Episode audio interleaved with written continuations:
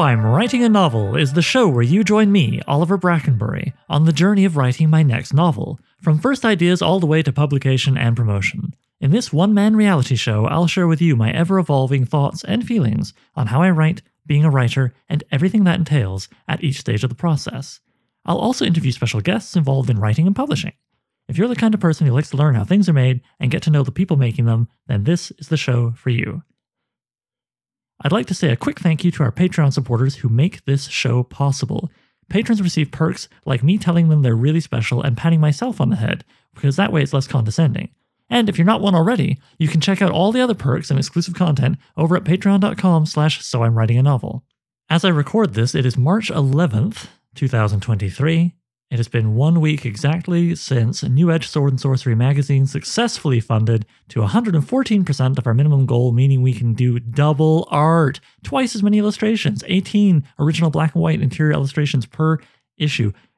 Boy, am I happy. Thank you so much to everyone who backed and shared the project. It literally wouldn't happen without you, right? So that's very exciting. Magazine month, so to speak, was uh, February, and that is over now. But I still have Sword and Sorcery publishing on the brain, and as timing would have it, there is another Sword and Sorcery Kickstarter that by the time you hear this will be up, but is starting just a couple of days ahead of me speaking right now for Swords in the Shadows. It's a prose anthology collecting over 20 stories and featuring a murderer's row of talented authors, including Stephen Graham Jones and Hailey Piper. Edited by comic book author Cullen Bunn, who has a real taste for horror, which only makes sense because this anthology is described as being sword and sorcery and horror. I'll let Cullen explain to you what that means in the interview, which I could just edit to you right now. Hey, why don't I do that?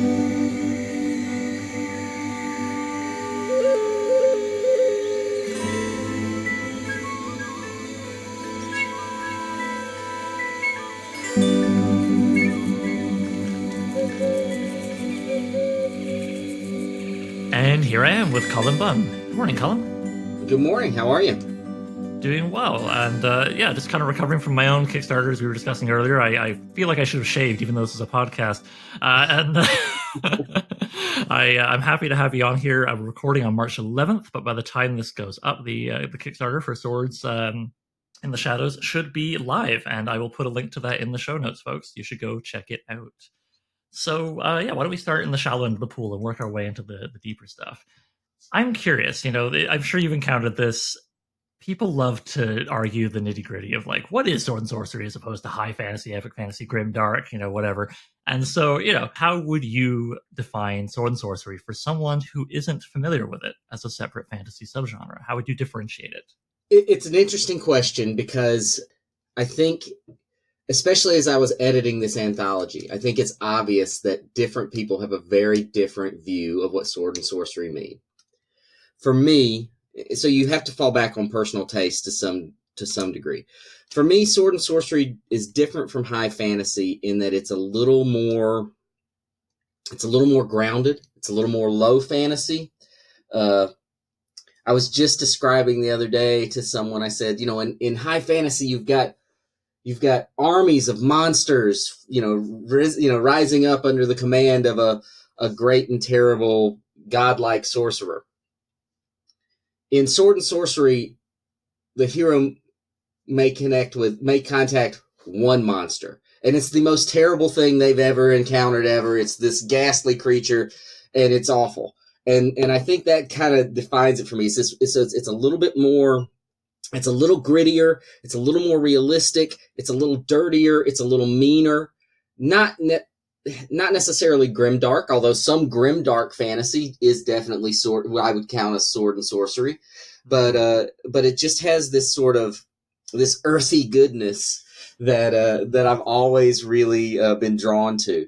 And and I'm not I'm not I'm not talking down about high fantasy. I love high fantasy too but uh, but sword and sorcery always will always have a, a little bit of a special place in my heart.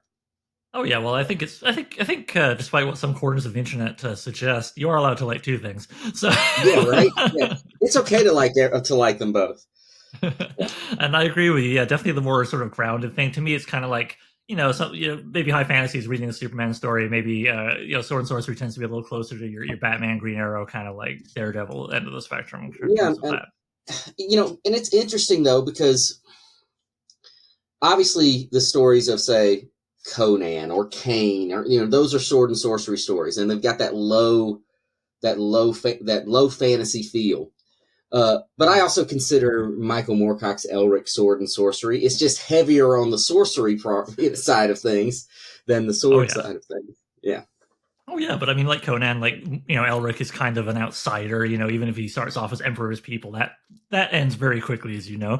Uh, right. And yeah, yeah, it totally fits the bill in so many ways. Uh, now I'm curious. Uh, I, am realizing as we're as I'm talking with you here, I think you're at least the third person from North Carolina or Carolina that I've had on here. I wonder if there's something in the water going on there. Because uh, yeah, I, I was wondering if you could tell us. You know, growing up in North Carolina, how did you become a sword and sorcery fan, uh, and why? Um.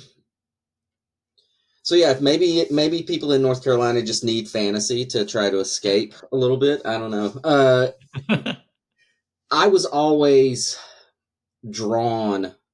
I, I, guess my first love as a kid was science fiction, um, but I very quickly started gravitating towards fantasy.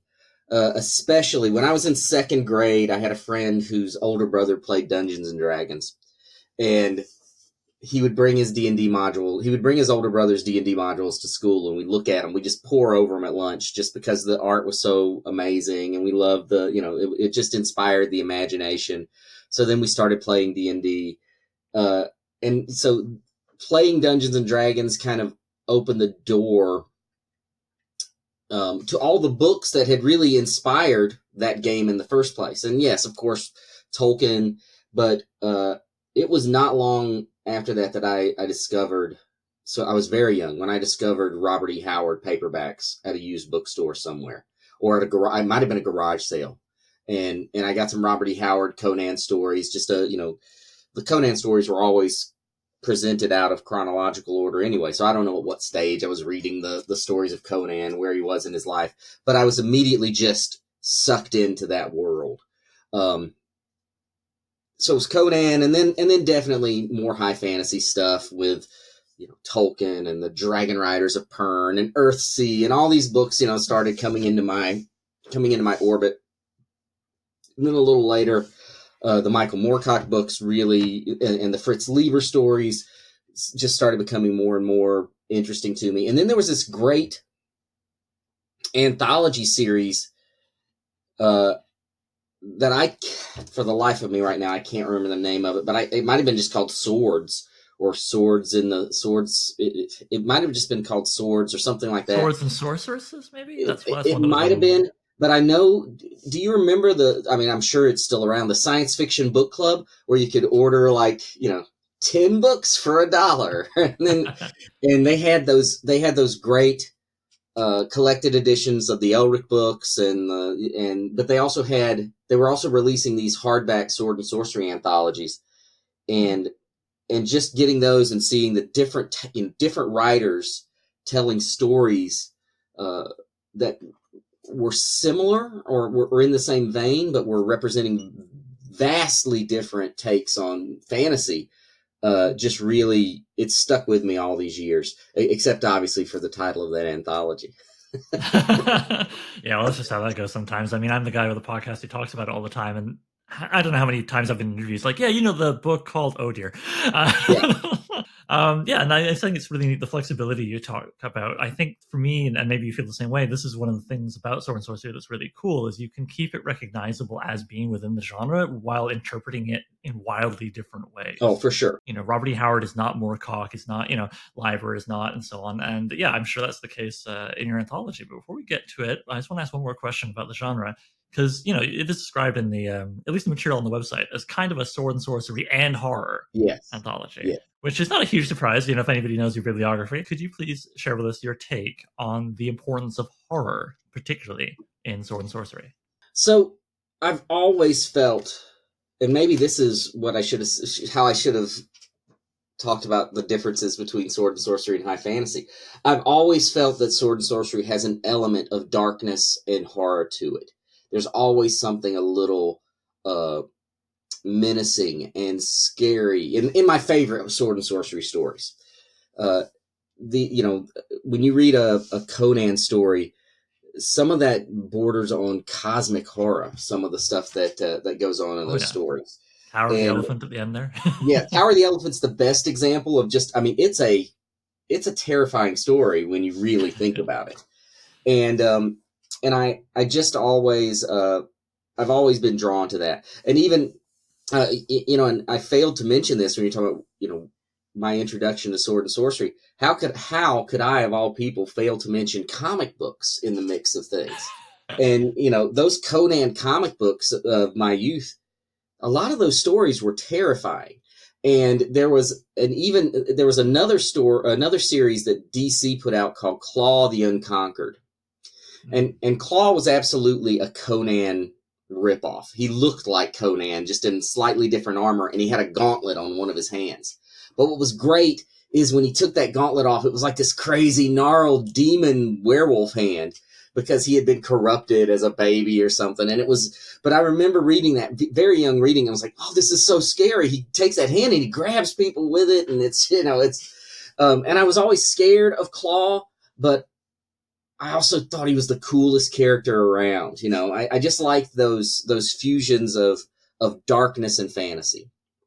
So when uh, so uh, Swords in the Shadows is the first the first book we're putting out under the Outer Shadows imprint for Outland Entertainment. And the Outer Shadow, Shadows imprint is my imprint. It's going to be stories I write, but also uh, books like Swords in the Shadows that I'm editing and curating, and I'm bringing in stories in. So I wanted to do something a little unexpected. I wanted to I wanted to embrace that idea of sword. You know, Outland has always published a lot of fantasy stuff. So I said, well, let's do something that's fantasy, but show the readers that fantasy can have some darkness to it too. Some real, not just darkness, but these are horror stories. They're, I mean, they are, some of these stories are, get pretty dark and pretty, uh, you know, pretty horrific. And, and that's what I liked about it. I just wanted to, to showcase I didn't want to just uh, play on the fringes of the darkness in Sword and Sorcery. I really wanted to to showcase that and and dive into it. Yeah, and like, I, do you think maybe uh, would you agree that like there's horror in the sense of like, oh no, a werewolf, like a monster is going to eat you, but then there's the cosmic horror that you mentioned, sort of weird, uncanny kind of thing, almost Lovecraftian horror. Uh, that I think is a big part of what sets it apart from, say, other other subgenres. Yeah, Um, there's do you say that's key? yeah for sure, uh, and you know, and even with with with any horror story, the monster's not the the werewolf's not the scary part. I mean, a werewolf is could would be scary if if a werewolf burst in through my office door right now. Uh, it would be a terrible, terrible mess here in the office. Uh, Hell of a podcast interview, though. It But, would uh, make for it would make for awesome podcasting. Comic book writer, editor, eviscerated by werewolf live on podcast. You know, but um, I Yeah, fair. guarantee we put the video of that up. Uh, so- yeah, if people could see me unshaven, they wouldn't be looking at that part. I don't think. Yeah, um, but to your but- point, sorry. So if a werewolf came in, you know, it's, it's how the it's how the characters interact. It's what the characters are going through. You know, on a certain level, that the the the the horror comes from the situations that the, these characters are in, and how these characters are feeling, and the fate these characters are are looking at. Not just the monster. Sometimes the monster, but but it's it's deeper than that, and that's really what we wanted to do here. And then yes, for some reason, sword and sorcery just seems to to lean more into these dark and uncaring forces that are out there in the universe, uh, ready to see us. Uh, actually, not ready. They don't care if we fail, and maybe that's scary to us as a as the coddled humans that we are. We're so terrified by something that simply doesn't care about us. yeah, yeah. I mean, I think there's this really neat tension Sword and Sorcery that I like, where you know it was born around the same time as, like, of course, Lovecraft's horror, where in those the protagonists face an uncaring universe, and that uncaring, as you say, is terrifying, and they tend to wind up in an asylum from which they're narrating their own story or whatever, you know. But whereas like Conan and, and his contemporaries would face those same things and still feel fear and sometimes run for their lives, but also sometimes take their sword up and do what they can. Right. Uh, you know, I think there's, I think it's kind of neat not knowing which way it's going to go in any given sword and sorcery story. Like Fritz Leiber, his fellows, uh, Fafhrd and Mouser certainly ran the hell away from they ran, you know, when they encountered yeah, some really terrifying weird cosmic stuff sometimes, but sometimes they stood up for themselves. And certainly Absolutely. I'm curious to see each of the author's interpretations in your anthology on that whole angle of, uh, you know, heroes, quote unquote, facing cosmic horror. Yeah. And, you know, there are, you know, we're dealing with 22 stories here and it's 22 very different takes. Um, the, some of the heroes are very heroic. Some of you know uh, some of these heroes are, are characters who these authors have written about before in, in their novels. Uh, Kagen the Damned, Krogan. They're, I mean, these are characters that are have been around uh, in other in other novels or stories. Um, some of them are new characters that are just being introduced in this, but they're very different takes on how uh, they approach the the the forces of darkness that are closing in around them. Yeah, so so I, am looking forward to reading it, and, and I'm curious. Uh, also, um, you you mentioned a little bit of this, but what is the origin story of this anthology? Because you know you've done a bit of Red Sonja, but by and large, if someone just browses your Wikipedia, they won't see a lot of sword and sorcery there. So it's kind of interesting well, to see you leaping over into the into the genre now, and as an editor. Uh, well, how, how was this like, project born? Yeah, this is. Uh uh, so yeah, you're right. In the comics world, I've done a, I've done a Red Sonja story, and I wrote Conan for a little while. Mm-hmm. Um, but this this kind of genre, this kind of story is these kind of stories are near and dear to me. It's just that it's it can't really be be more. It's not more simple than, than it's not more complicated than that. It's I love these types of stories. Um, I love the the genre of sword and sorcery, and I, I always have. And yes, I write more horror fiction. Um, but hey, I'm editing. You know, I can I throw my I throw my horror vibes into this uh, because that's what I reached out to the the authors and requested. I wanted uh, I wanted a to I wanted to the the guideline of the anthology was let's create a new uh, a new genre. It's not S and S. It's S and S and H. It's you know sword, sorcery, and horror. So uh, I wanted just to see. I wanted to see what these writers would do with it. Uh, when I started out as a writer, um, I didn't know how to submit to comic book publishers. I didn't know. Uh, I would. I was writing proposals and sending it to editors and getting form letter rejections left and right because I just didn't know how to do it. Hmm. So I focused on short stories and in particular particular horror stories. And I started going to the the World Horror Convention and things like that. Uh, that was my first real networking conventions were were those kind of events. And I love the the folks who write horror so much. They I have never seen a group of creators in all my years as a as a writer no other group was more embracing and welcoming than the horror community. Uh, when I walked when I walked through the door at the first World Horror Convention I went to, there were writers that I idolized who welcomed me with open arms. They, you know, just hey, like I was an old friend, and uh, and it it has it is it's it's stuck with me in my heart ever since. I've loved the horror genre. I love the people who write in the horror genre. I'm not I'm not belittling the comic book creators of the world, but frankly, it's just the truth of the matter is the horror the horror community is they are great folks. The the, the creators out there are are wonderful people and so when when I launched when I started talking to Outland about launching uh, Outer Shadows, one of the first things in my mind is like, oh, we've got to do an anthology. And I wanted to, I wanted it to have a theme. I wanted it to be a little, you know, some. I didn't want it just be, hey, here's a bunch of spooky stories. I wanted it to have some sort of guiding light. And uh, and there are a few that are upcoming that have other guiding lights that are mashups or focuses on maybe a weirder side of horror fiction and uh, that I'm excited about down the line. But uh, this one just seemed right to me at the time. I, I so just, it began with pitching to Outland, uh, or, or or did you already talk to some of the authors and go, "Hey, if I did this thing, would you be into it?" Like, where, yeah, where so, you know? Yeah, so I've been uh, I've been working with Outland for a few years now. I've known them for a long time. Uh, I've known Jeremy, the head honcho over there, for a while. I think they're, I think they're great folks. I think they do some amazing books. Uh, their books are gorgeous, and uh, and and they do. They have an interesting platform in that they do books, games, comics. They're very multimedia in that you know that approach, and I like that. So uh, I guess it's been a little uh, little over maybe about a year ago. I just uh, I sent Jeremy a text and said, "Hey, would you be interested in doing? You don't do a lot of horror fiction, you do a little bit, but would you be interested in doing an imprint that's all horror fiction?"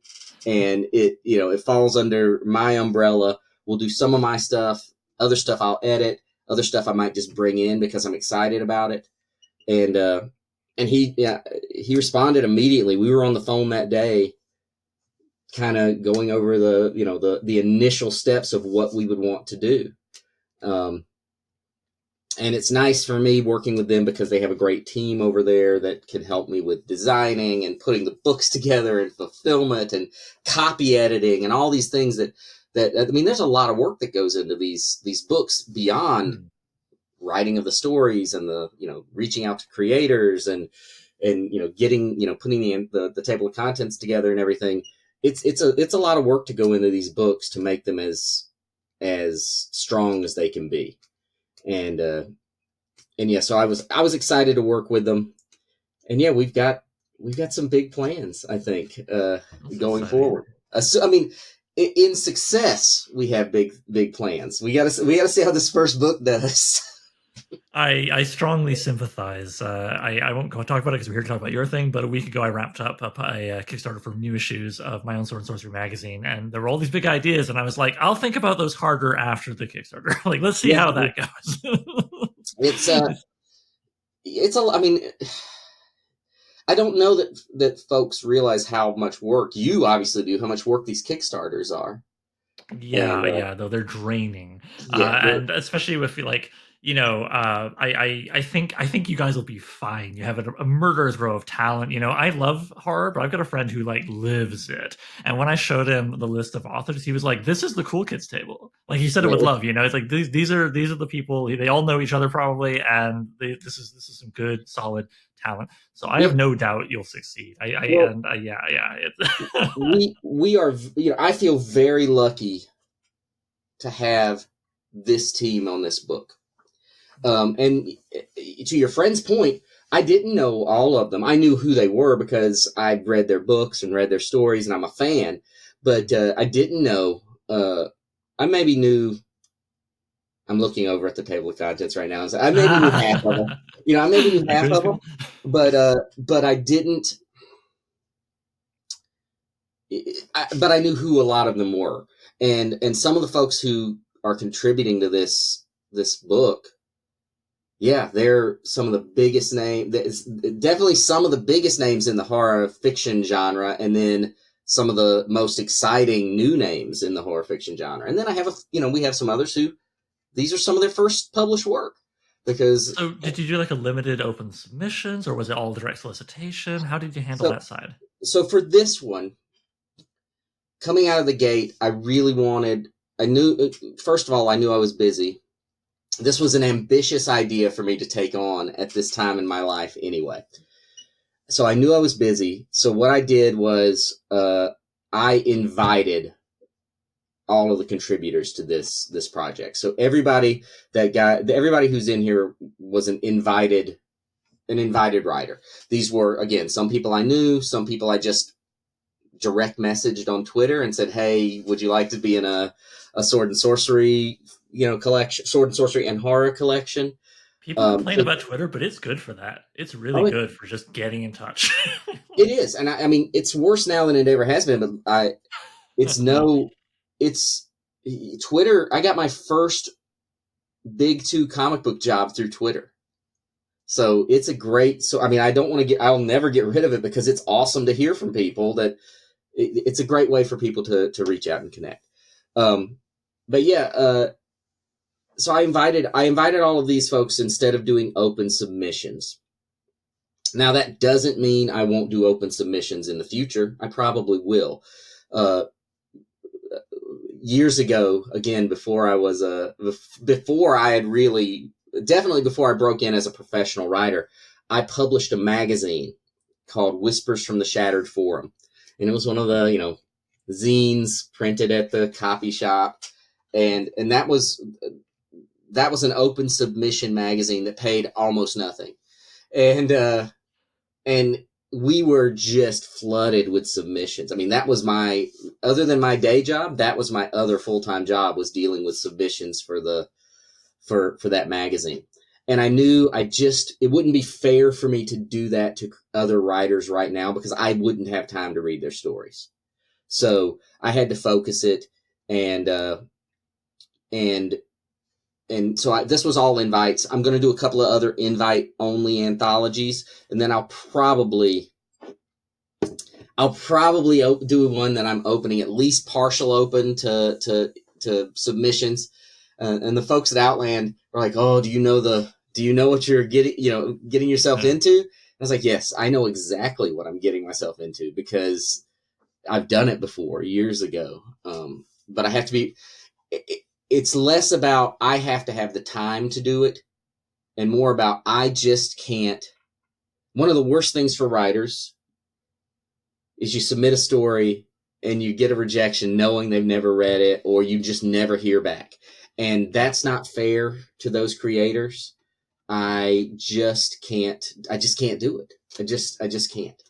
And uh so so uh, so yeah, invite only. But I did make a point of inviting a few people who who had not who just aren't they don't have many stories out right yet. I wanted some some new some new talent in there. And one of the next ones I'm doing has a, a I've already invited a couple of writers who just don't have they don't have any publishing credits, but I have faith that they're going to do something kind of awesome and, and neat, and uh, and I want them in the book. And and I think uh, I think we'll have some. I think that gives us some. That gives us some interesting an interesting vibe in the book. I think that's really cool, and actually gets me to my next question because you know one thing I've enjoyed in my own limited experience as an editor is getting to treat writers the way I would like to be treated, and part of that is just giving, as you say, like newer writers who you see promise in a chance, mm-hmm. right? So uh, I'm wondering, what was your approach to editing this anthology? Uh, like working with authors and their stories. Like, did you do development edits, or did you just say, "Give me your story, I'll take it. It's good. I, I trust you." You know that kind of thing.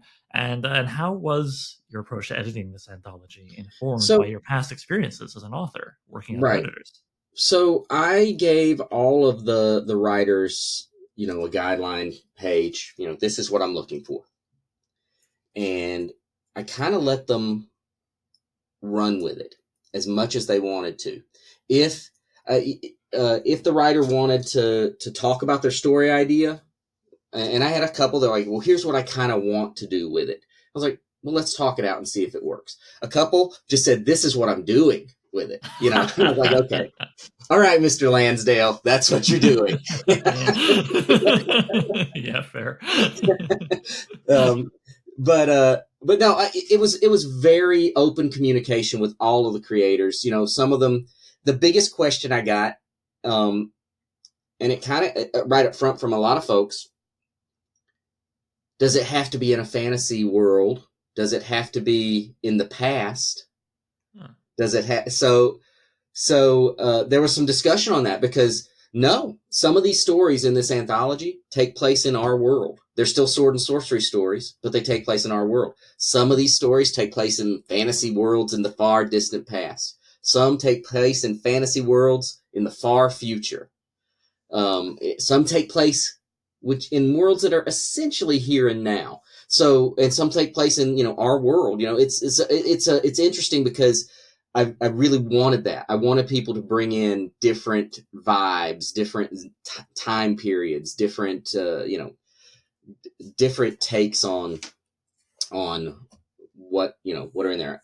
The, what, what constitutes sword and sorcery. I told them whenever they asked that, I said, if it, ha- it has to have a sword, it has to have sorcery and it has to have some scare, you know, scary horror elements, uh, and sword in quotations because some of them don't have swords. There are a lot of swords in this book but there are also wrenches. There are, you know, uh, sun swords. There are all sorts of different kinds of weapons.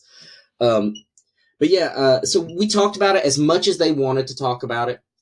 Um, and then I kind of get out of their way. And then when I got the stories, I I read them all for you know sort of a conceptual edit, make sure there was no major problems with anything, make sure that they fit the guideline, that it was a good, solid, enjoyable story, and then it goes to our copy editor who goes and makes sure there's no there's no uh, yeah. there's no you know problems with it in that regard. Um, the thing I did that I will always do for all the anthologies and books I edit from now on is I gave them a monthly update. Hmm. Uh, so every month, sometimes like this month they're getting a couple extra because the project's going live on Kickstarter. But every month they get it. Every creator in the book gets an email saying, "This is where we are.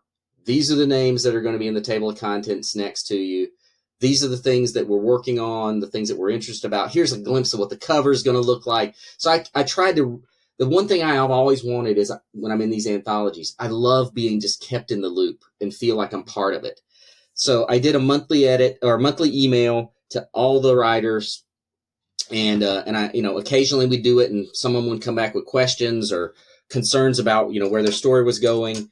Um, but for the most part, it was, it, it was it was a pretty easy process. Uh, the I'm working with a lot of great great folks here. Some wanted more hand holding or more input than others, and that was that's great too. Um, but uh, but yeah, the the updates were the updates I do are the big thing for me. And the next anthology I'm doing, uh, the theme of it is a little is is is such that it would be easy for writers to tread similar water so in that one, yeah. we're sharing the themes of the stories. Like when the writers send me their one line what the story's about, I'm putting that in those emails so that everybody else knows, okay, this is what everyone's doing. I'm going to I'm gonna try to keep out of that. Yeah, because I mean that's something on my mind certainly. If uh, even with just like seven fiction stories in an issue of my magazine, I'm thinking 22 stories in your anthology. What if like seven of them are all I don't know tomb raiding stories or something? Like right. it's all very similar territory. What do you what do you do? You kind of you know. Um, well, it, for the most part, most everyone messaged me uh, like a line or two early on and said, "Hey, I want to do this kind of story." So I had a I had a little bit of a a little bit of a, an idea. Um, there's a there are some very very minor they they sort of skirt similar orbits occasionally in stories but i think that's interesting because of the themes of the stories and and it was fun for me at that point to put the table of contents together in a way that I thought the stories flowed best. Mm-hmm. Um, so there was some of that. I mean, certainly there are plenty of undead creatures in this in this oh, book. Oh, yeah. plenty of plenty of sh- deep shadows. You know, plenty of and plenty of swords. Oh my goodness, the swords! But uh, but yeah, and you know, plenty of magical swords and you know all that kind of thing. But it they're so they're such different takes on those tropes that it works very well. I think. Oh yeah, well, I mean, if it was a Western anthology, I don't think anybody would complain about all these six shooters. Right. You know? yeah, no, and then yeah, the whole mixtape thing of, putting together the order uh, must be very enjoyable. Were you shuffling that to the last minute, or did you? Uh, I'm still early, like, I'm, it's still like Tetris. I'm still like, okay, which one? Which one works best? What's gonna, you know, I, I want to it's it's weird because I never read anthologies in order. I don't read. I read. I skip all around when I get an uh, when I pick up a new anthology. But mm. I can't help but think to myself, if someone reads it in order, how am I? You know, how are we? You know, dealing with the highs and lows. Uh, how are we dealing with the the? And, and I'm not talking about in quality of stories. I'm talking about this story is really terrifying and this one's a little more humorous how do we you know where do i balance those to, to get the best reaction um, so it, yeah i'm still tinkering with the table of contents even even now fair enough so if i can throw a little curveball at you just something that popped in my head when i was thinking about uh, your other work and how it could relate to projects like this you know you've participated in big shared universe events you know over in comic books how do you feel about shared universe uh, anthology series like Thieves World? And is that something you might ever want to try in Sword and Sorcery as an editor, author, or both? I love Thieves World so much with a deep and fiery passion, uh, to the point that uh, a few years ago, another writer posted on Twitter and said, "I ha- I have a collection of books that I don't I don't need. Does anybody know what these books are?" And it was all the original Thieves World paperbacks, and I'm like, Oh damn. Yep. I'm like, bring them, bring them to unto me. Um, Yeah. But yeah, I love Thieves World. I loved Wild Cards. I loved uh, was it Heroes in Hell. So I mean, I was always into those. And yes, I would love to do it. Yes, I have one in mind. Ah, Uh, there's some pieces that have to be put into place first. Um, but remember how I was talking how much work it would be to to do open submissions? A shared universe anthology. Oof, oof, that's a lot of work. Um, are, are there any lessons from like you know doing big DC and Marvel events that you would take over to that? Do you think? there's, I mean, the thing I I think I would have to, the thing I would would take and take this as you will. Hmm.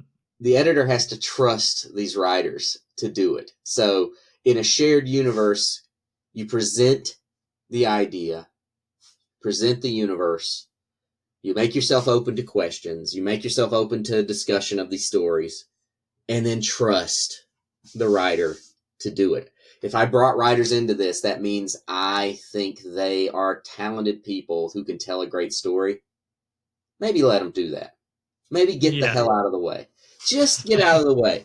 And the one thing I would definitely not do is try to write it by committee. Because uh, writing by committee produces some of the worst comic books you've ever read. Yeah, you know, it's I don't think it's a coincidence you're making me think of TV writing uh, when you talk about that kind of thing. And like, yeah, yeah, Yeah. running by committee or showrunners who will just rewrite the hell out of the individual author's episodes, so they're basically theirs.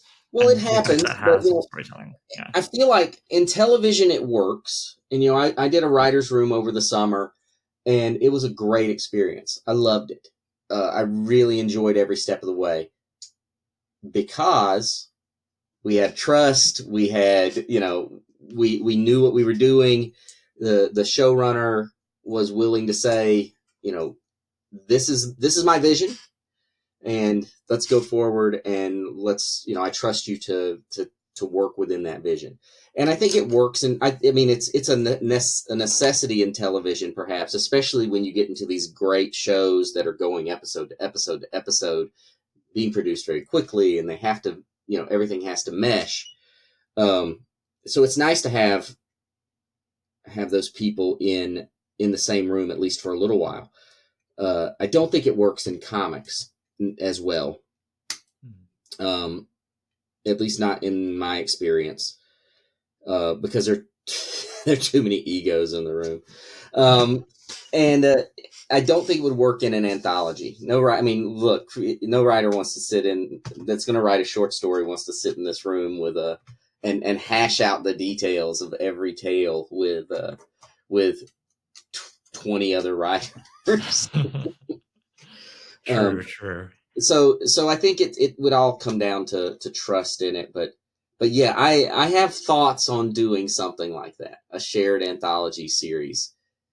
There's something about it that's exciting to me, um, Yeah. and it, it's probably a little nostalgia because I liked them so much when I was when I was younger. Oh, and still, I still like them. Well, ain't nothing wrong with that. I mean, it's possible I'm being ignorant here, but I'm not aware of any currently right now, not from major publishers. Are there? There might be, but I don't. I don't know. I can't. I can't think of one either. So, so maybe the time is ripe, uh, you know, for them to come back. You know. yeah, there was an era where they were all the rage, you know, and uh, but yeah, I don't, uh, I don't know of any right now. Fair enough. All right. So, uh, as we mentioned earlier, uh, recording this on March 11th. By the time people hear it, the Kickstarter for this will be live. I think that's pretty exciting. Uh, and as I said, having just been through it myself, I'm very curious about some of the details. And you know, if, if you if you don't have answers, that's cool. We can push forward uh, to the next one. But uh, what exactly does the Kickstarter aim to cover? I confess I was a little confused to learn there was a Kickstarter because I was able to pre-order the book from Outland before, and then I saw Hailey Piper tweeting about the Kickstarter yesterday. So I was like, oh wait, what? You know, how does how does the pre-order and the Kickstarter isn't the Kickstarter supposed to be the pre-order? Like, yeah, Yeah, I mean the Kickstarter. So I, that's Outland's model is that they Outland's model is and if I speak, I may be speaking out of turn here. I think their model is they kickstart everything they do, and they use that Kickstarter as sort of their pre-order, their main pre-order system. But they do put their books. They know the book's going to come out. They know the you know they're they they know the book's going to be available, so they go ahead and put it out on their website as a, a pre-order just to to show that they're doing it. But the main pre-order system would be the Kickstarter. So I've been, and I that's one of the reasons I haven't really been pointing people to the the Outer Shadows page to order the book because I knew the Kickstarter was coming. Um, so that's what I would say. I'd say the Kickstarter is the main pre-order system. If you just hate Kickstarter, you just don't want to do it, you can go pre-order the book, um, and and get it, you know, get it from from them on that, you know, on that website. Uh, Yeah. But I think the I, I will say, as a. Canadian, I appreciated the pre-order because uh, there are Kickstarters I've had to choose that I've, I really wanted to back, but I haven't been able to justify it financially because of the intense cost of shipping. Whereas Yeah. Orphan from Outland, I was able to pay what seemed pretty reasonable, you know, within Canada shipping. So Right, and that's you know that's the other thing. You know, shipping's so crazy. You know, it's uh, yeah, so I think you know they just want to make sure the book's available to the people, to to the readers in whatever way works best for for them. You know, um, okay. but So- yeah, uh, the Kickstarter I think is going to be a lot of fun. It's it's going to cover Swords in the Shadows. That's the the book I'm editing, the one we've been talking about. But we're also offering uh, a novella that's coming out called Rays, Mother, Maiden, and Crone, which I'm writing. So Hmm. it's already written. It's a it's a sword. It's a and it fits in the same universe. It's a sword and sorcery and horror, uh, fantasy tale. Um, very dark sword and sorcery story that is being published as a novella that introduces a world I'm hoping we'll be able to explore. My goal with Rays is to really explore this world in a in a much bigger way. Um, the characters in that are they're sort of my Conan. You know, Conan stories they had several numerous stories that were written and you can plug them into a chronology. Uh, Cirrus and Cast in my in Rays are those characters for me, and I'm excited to see them appear in more and more, you know, work. Uh, I didn't Cool want to put it's a a, I- novella. what's that? It's cool to hear that uh, it's a novella. Like I, I find Sword and Sorcery works really well in kind of short episodic tales, and so boom, Yeah. novella, right? Like Yeah. Yeah. And also I just like the novella I like the novella format. I mean it's becoming very popular right now again. And I just think it's a it's a cool format, especially if the books look nice and you know they're they're they're good looking books. So uh so yeah, it I'm excited about about seeing that. Um and then, you know, we're obviously we're doing you know you can get digital versions of the book you can get hard copy versions of the book you can get signed copies of uh, signed by me uh, uh, copies of the book as part of the kickstarter. You can get the anthology you can get the anthology and the novella. So there's lots of variations on what you can get are there Um, any like Kickstarter exclusives or first day backer, you know, kind of incentives? I can't remember if they have. I, I was actually trying to call it up here so I could tell you if uh, what the uh, what the if there were early birds or anything like that on it. Um, Sure. it uh there are some there there's some neat things that you can get like uh at some of the and not even that high level you can get bundles of outland anthologies so you can get uh ebooks of i mean just not even reading them off here it looks like dozens of anthologies that you can get at a really really nice price that you could be reading for a long time. Because you know as i mentioned outland's outland really does these anthologies. They do lots of them they've done you know books about dinosaurs and kaiju and uh, they did a, a great one. If you're a sword and sorcery fan they did one uh, uh, blackguards which is like a book of uh, about you know n- anti-heroes really less than you know not heroic fantasy characters. Um, so they've got you know those. I think we're going to be doing one of the levels i think we're going to be doing is a uh, is only be open for five people i think unless they decide to do t- two of them where i'm going to run five folks through a sword and sorcery and horror uh, role playing game session. Nice. So we'll, we'll do a an old fashioned uh, sword sorcery and horror RPG game. Um, so there's some You know what interesting. system you want to use? Uh, yeah, I think we're going to probably for this one we'll probably use uh, fifth edition Dungeons and Dragons. Um, maybe not. I mean, we'll see. We are uh, as part of, you know, I'm I'm probably speaking out of turn by saying we're developing some things that maybe in the future it would be run under uh, something completely different. Um, because again, uh, Outland does you know board games, role playing games, comics, and Outer Shadows, the imprint under that heading. There's we can do all those things too. So I've already got uh, in the Outer Shadows calendar. I've already got role playing games planned out to to be introduced into the into the mix as well. Very So, cool. Yeah. Are there um, any exciting stretch goals? If you guys hit certain totals, will the You know, I don't think be we've written es- in blood or you know? uh, we have not necessarily hit or established the stretch goals yet. Uh, it's one of those things where we're like, let's see how it does, and then we'll establish them. But if we look at some of Outland's other uh, Kickstarters, they've done some interesting things. I mean, I'm certain we're looking at, um, you know, there'll be the same things are all you know stickers and you know you know tchotchkes and and cool little things. I would love. I really debated with them about trying to do a if if uh if we hit a certain goal, we add another story or two to the mix. Uh, the the only drawback with that is these stories are all done. The book's ready. So any, any of that kind of addition means I have delayed the book in some way. So I want to try to avoid delaying the book. The biggest the biggest stretch goal though, and this one is established and is really important to me. Mhm. Uh, all the writers in this book were paid, but their page rate, their pay, their pay by word rate goes up at a certain stretch goal. So we're going to pay them more.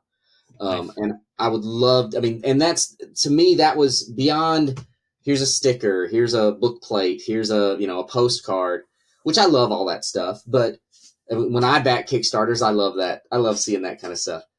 But more than anything, I wanted to make sure that the writers were award rewarded for the success of the campaign. So that's the first. That's the first kick. That's the first stretch goal, and I can't remember what that where that goal lies right now. What you know what we have to attain to to do that. But uh, but that's the first one. Is yeah. Uh, as soon as it as soon as we hit a certain goal, our writers get paid more for the project. I think that's great, and I, re- I really like that I'm seeing that more and more recent Yeah. years. Creators are realizing that's you know they have us reward the people who are making the project possible, and I think backers really dig it. You know, they like the idea that uh, if they help boost you further, it'll help the creators uh, more. Yeah. well. I'm looking at a previous anthology they've done, and apparently at a certain goal, the editor gets a bonus. Hey, so I'm excited about that one too. Yeah, I didn't know that was that might be in the cards. Who knows? Oh my goodness. Um, Paying the editor, fancy that. Yeah, I, I'm, so- I'm, s- I'm always stunned at how often when I talk to people doing these kinds of publications, they'll be like, "Oh, and of course, as editor, I'm not paying myself." And I'm like, "What do you mean? Like, how do you keep doing it if you don't get? Like, it's not sustainable if you." it, it look to, to some degree, it's definitely a for the love project. This is not a, a book that I put out there. Over to my right, I have a bulletin board of all my projects, and I have paid projects and for the love projects and projects that don't make a lot of money, and they're all in different categories. Uh, this is not a project I I embarked.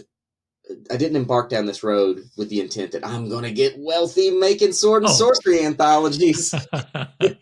oh no, no, no. But, but yeah. good grief. But you Um, know what I mean, right? Like it's like yeah. you gotta the people making the thing have to be able to sustain themselves, otherwise Yeah. they can't keep paying creators. Right. And and it is the most important thing for me is all the writers get paid no matter what. Mhm. I might get paid if the book does well. I might get a little something out of it. Um, but the writers will get paid. And that's the big thing. And and the first stretch goals will be the writers get paid more if the Yeah. if the book does well. And and then we'll establish more stretch goals as we go along. I, I kind of even on the Kickstarters I've done myself, I've kind of less stretch goals, a little open until it gets to that point, just so I have some time to think about it and think about what could be exciting. And we'll get comments from people about what they think will be, you know, the cool, the cool idea for stretch goals. Um, but yeah, uh, it, it, it's more it's more important for me to to get these writers paid, and it's also one of the things I get out of it is I just love doing it. I love dealing with these writers. I love talking to these writers. I love I love getting their work out for people to read, and uh, I think it's it, there, there's there's a I'm sure you know this. There's a certain feeling of of pride that you get to share these stories with the world. Um, and yeah, and yes, I want people to read Rays as well. Um, you know, uh, but but Rays Rays is a separate publication because I I don't put my own stories in an anthology. I don't. I just. I, I can't. Yeah, that's a tricky one, eh? Uh, yeah. I mean, you know, did you ever read any of the old anthologies edited by Lin Carter? Oh yeah, yeah, and you know he would do his year's best anthologies, and it's like, oh, really, Lynn? You're in the year's best, huh? And in, and in one case, it, I I don't know if this is true, but too many people have said it to ignore. In one case, he put in one of his stories with his name, and another story of his with an alias as the. And, you know, and, and I can see it. I think sometimes publishers, especially if you're dealing with a big name writer, the publisher may say, well, you want to edit this anthology, we need one of your stories in it in order to mm. make it marketable. Maybe, you know, maybe that's what, maybe that's what's happening. Um, maybe. I just, I've always felt sort of uncomfortable with it. I just don't, I don't love putting my own stuff in there um, because I'm a terrible judge of of my own work. I hate all of it. So uh, why would I why would I take why would I publish any of it? Um, yeah, fair. But I did like the idea of doing Rays as its own as its own book, and it felt right. It felt right because it's it's so complementary to sword and sorcery and horror. Yeah, and I also think as a reader, like I find when I read anthologies, I I mean Lin Carter, I'm kind of chuckling at because it was literally called Year's Best, and he put his name in it uh, twice yeah, in one yeah, maybe. I mean, but but I think in general, like I, if Carter it's one story, yeah, yeah, he's not alone. Yeah, I, I, think if it's one story, I, I can kind of live with it sometimes because I feel like okay, well, the author wants to be like, here's my direct personal expression of whatever theme this thing's about.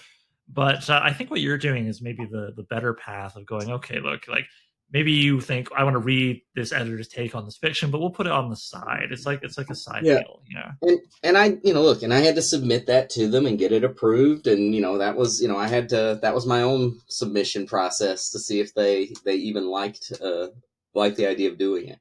Um, exactly. Yeah. But uh, you know, Rays, like I said, that's going to be a, and Rays has been in in the pro in in in the creative stages for decades because you know we were one time there was another publisher a smaller publisher who wanted to go all in on rays and uh, and we started work we started down that path and then it just fell apart. And then i kind of shelved it for a long time heartbroken perhaps and then finally brought it back to do something with it. Now i'm excited about doing more rays and and, and building that world out into some interesting in some interesting ways and again, all things in success. I mean, who knows? Maybe Rays becomes a shared world, you know, a, a focused anthology at some point. Um, the beautiful thing about this this imprint is there's so much flexibility with what I can do and what I. It, it's a beautiful thing, and it's also dangerous because I get on the phone with the Outland folks, and I'm like, well, we could do this and we could do this and I could do this and then let's do this. And like, and, and they have to caution me. They say, you've just outlined a multi-year publishing plan already. And we haven't even put the first book out yet. I was like, yes, that's right. And let's do it faster, faster, yeah. more. So, bigger. Yeah. yeah, bigger. Oh man, well, I mean, I'm definitely excited to see whatever the heck all that manifests into. I'm sure it'll be a really exciting read and with good art. Which reminds me, I meant to ask. Um, forgive me if I just was being dumb, but I couldn't find the name of the artist for the cover. Who uh, who did who did the cover for the anthology? So uh, the cover for we went through several cover variations for Swords in the Shadow. Uh, the the cover we have, which has this great barbarian fighting this tentacular beast, uh, is by Anne Marie Cochran Uh, she's done some other covers for. I mean, she's done a lot of stuff. She's done a lot of covers for Outland, and then the cover for Rays, uh, which you'll see on the Kickstarter page, is by Baldemar Rivas, who I do, who I've done a lot of comic books with uh, in the past. Uh, so yeah, two very very cool covers. We went. Uh, we went back and forth and back and forth on those covers. I mean, I had I had very particular in my mind. I knew kind of what I wanted it to look like, but I didn't. It wasn't where I knew that it had to have you know a swordsman and uh you know a, I just basically sent Outland a bunch of cover images from other sword and sorcery books, and I said, but you've got to remember this is also a horror a horror book, so we've got to have some you know horror elements to it, and. uh and Marie uh, Anne Marie did this. Uh, she did the cover. and She had variations of the color schemes and everything. So there was some neat. You know, it was neat to see that all come come together. Awesome, awesome. Well, I I really enjoyed talking with you, and I feel like we could do another hour without blinking. But you uh, were saying you've got a wild few weeks ahead of you. You just had a very busy week. I feel like I should set you free. So uh, as as doing that, why don't you? Um, I think you've already actually, yeah, you've already talked about a little bit about what Outer Shadows, uh, what's going to be coming down the, the, line from that. So just yeah, I, the Kickstarter, I'll link that in the show notes, people. So please go check that out. Go search for the name on Kickstarter to find it. And where should people look for you online if uh, they want to follow your work in general? Just check so, out, learn more about you. So I just redid my website after a long time. I'm uh, so I've redone a website. You can find me at uh, cullenbunn.com is the the best place to find me. Um, and from that website, you can subscribe to my newsletters.